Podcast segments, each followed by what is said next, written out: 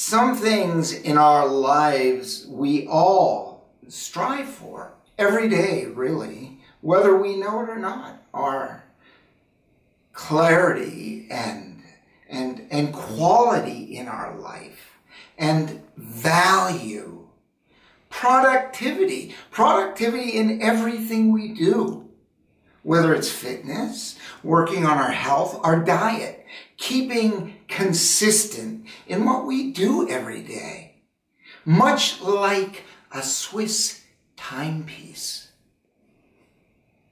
And I have met a woman who I consider in her thinking, in her professionalism, a piece of Swiss creation from the heavens above, quite frankly, in the strength, the brilliance, and the focus she has in her daily life. She has really profoundly affected my thinking when I met her.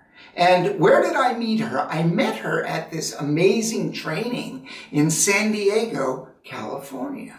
Another location of quality living in life. We were there together for a five week intense training. I left my business. She left her business. We left. Why? To get the very best from the very best. To give you the very best in high performance coaching. Because of that training, we are both now certified high performance coaches. And we work on the basis of a book that's taken three years to put together through extensive research, whether it's business, whether it's family, whether it's friends, whether it's just getting up and finding your energy so you go through the day with power and value and productivity. That book, High Performance Habits, we bring that training to you with our coaching. Did you ever consider the term mind management, state management, grasping on deeply to what we're thinking about when we're thinking about it, as opposed to having it kind of bounce around in our head at a speed that seems unmanageable.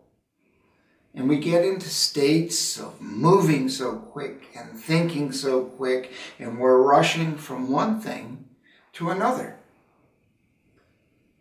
My name's Peter Stone, and I'm a certified high performance coach. And I have had those situations in my life.